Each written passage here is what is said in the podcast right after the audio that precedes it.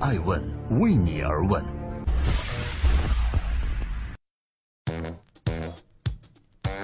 Hello，大家好，二零一七年的九月二十一日，欢迎聆听守候爱问每日人物，我是爱成。我们的使命是记录时代人物，探索创新创富。今天的爱问人物，他叫钟天然，他是如何成就工业品平台中的京东呢？钟天然，他住在香港，公司在深圳。对于他来说，每天上下班并不觉得奔波之苦，反而觉得上班是奔赴一种希望，下了班呢是奔赴另外一个希望。为何？因为这和他的性格有关，平和稳重，不忧虑，不浮躁。如同他创办斯贝克，无论是在艰难的发展早期，还是如日中天的现在，都不浮不躁，方向在那里就一直奔过去。斯贝克是今天的艾问每日人物中天然创建的一个工业品平台。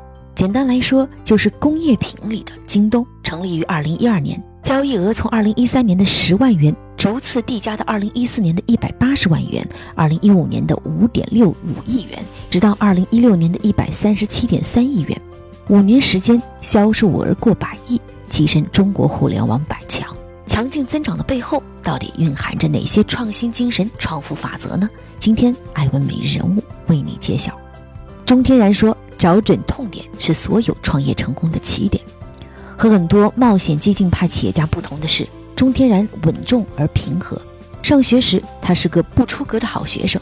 毕业后，在银行系统工作了十八年。即便之后创业做投资公司，投资风格也是走稳健路线。二零零八年股灾来袭，整个二级市场投机性比较浓厚，经济进入下行通道，工业领域的痛点凸显。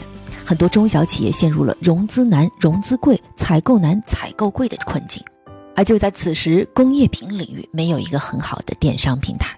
我们知道，在传统的工业品交易中，当工业部件生产出来后，要经过多层级代理才能达到经销商，既效率低下，又增加了供应商的搬运、运输成本以及中小企业的拿货成本。而此时的 C 端互联网已经足够成熟，像京东、淘宝。钟天然认为，这种在工业品领域的信息极度不对称以及链条冗长的状态势必会被改变。同时，中小企业金融需求很难得到满足。在艾问每日人物的采访中，钟天然说，国家每年有几万亿的贷款额度，但是其中只有不到百分之二十会流入民营企业，最后只有百分之三的民营企业真的拿到了贷款。在这样的思考下，他看到了 B to B 电商的机会。二零一二年，他带领着从二级投资市场挖掘的第一桶金，创办了斯贝克。创业的出发点就是解决中小企业融资难、融资贵、采购难、采购贵的痛点。对于一个不热衷冒险的人来说，他的选择意味着认定这个方向会成功，而且在成功之前，他也会一直坚持下去。这里是正在播出的《爱问每日人物》，今天是第六百零二期，感谢您的聆听和守候，我是爱成。今天《爱问每日人物》之中天然做 B to B 领域的电商平台，如何从零到一了呢？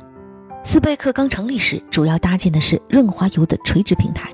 创建伊始，工业企业不愿意进来，他们既想接触互联网，又担心互联网抢了自己的饭碗，而没有产品供应，客户自然不会上门。从零到一的过程非常艰难。看起来是解决供应商品的问题，实际上是改变整个工业领域思维的问题。为了突破从零到一，钟天然想出了对策。他注册了一个品牌，按照国际的品牌标准生产，价格却比国内品牌的价格低了三分之一。虽然大品牌相比竞争力比较弱，但却解决了线上产品供应的问题，具有历史意义。有了产品，客户上门只是时间问题了。二零一四年中，钟天然意识到做润滑油垂直电商发展空间小、难度大，并且整个数据链是不全的，这样推动金融业务发展也增加了难度。于是他决定要增加两个产品线，分别是通讯加机械，这样既拓展了平台业务，又为之后的金融业务的发展布好了局。二零一五年之前的斯贝克，同大多数创业初期的企业一样，路上的坑几乎走了个遍。产品、渠道、团队、资金等等，都遇到了一系列问题。最令钟天然记忆犹新的是，有一次要发工资的前一天，公司账上还没有钱，那种焦虑和焦灼感让他叫苦不迭。然而，他从来没有想过放弃。他认为，创业就是不断遇到问题、解决问题的过程。走过这片荆棘，前面必然是片蓝海。这里是正在播出的第六百零二期《爱问每日人物》。今天爱问钟天然，顺势而为是成功的关键吗？终于，钟天然等到了风来。二零一五年三月份，李克强总理在政府工作报告中提出了“互联网加”。三个月后，国务院发布了“互联网加”行动指导意见，推动互联网和各个传统行业的深度融合，鼓励传统行业积极与移动互联网、云计算、大数据、物联网等结合。于是，中天然创建的斯贝克也乘着政策的东风，迅速发展起来。政府工作报告出来之前，斯贝克平台上线的供应商历时八个月才上线一个品牌。但等到二零一五年下半年，公司前两年的沉寂终于见到了成效，一天就可以上线十多个品牌了。二零一五年，斯贝克也开始布局金融业务，从最初的 B to B 平台撮合交易赚取服务费，到最后升级为一站式采购平台，实现了一次次飞跃。斯贝克收集客户在平台产生的数据，描绘成用户画像，作为贷款征信提供给银行。银行进行数据分析，通过斯贝克向平台上下游发放贷款。中小企业取得低成本贷款后，在斯贝克采购更多的原材料。也就是说，斯贝克形成了一个交易场景，利用大数据和风控模型搭建了一条金融高速公路，既解决了痛点，又发挥了平台优势，实现了多赢。二零一七年，斯贝克与光大银行、京东金融等达成战略合作，为上百家中小企业提供金融服务，并形成了以电商平台、金融服务、智能仓储、大数据相互支撑的生态圈。在艾问美人物的采访中，钟天然对斯贝克的未来充满了期待。他说：“我认为工业品平台市场是万亿级的。”正在播出《艾问每日人物之中天然斯贝克的企业文化是什么？钟天然字子权，员工都直接称呼他叫子权，他也乐意如此沟通，认为这种称呼更能拉近彼此的距离，并使沟通更深层次。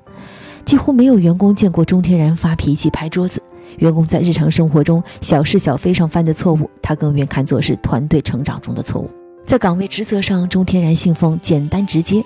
作为创始人，他负责把控全局、定目标、改革方向，具体工作。则交给专业部门进行专业的运作。员工们私底下评论他：主线上从不缺席，细节上从不报道，是个有大格局、大智慧的领导。这种平等交流、只重结果的企业氛围，大大激发了员工的责任心和承担力，形成了一个执行力强、创新能力强的团队。斯贝克从开始做垂直领域的润滑油，历经一次次的迭代，进化成了工业品加互联网加智慧金融的工业品平台。团队的凝聚力也发挥了重要作用。从斯贝克创立开始，钟天然就以开放的心态，使企业按照上市公司标准去做。作为一个私营企业，没有一个员工是股东的亲戚朋友，包括财务等关键岗位都是经过市场招聘而来。这种开放态度也促成了斯贝克的蒸蒸日上。在所有企业家中，钟天然最欣赏的是任正非和王石。他说：“虽然经过那么多风浪，任正非和王石没有把华为和万科变成自己的企业，斯贝克也是如此。”本着一个开放包容的态度，创立一个执行力超强的团队，切实解决行业痛点，改变整个工业品生态，这是一件很有意义的事情。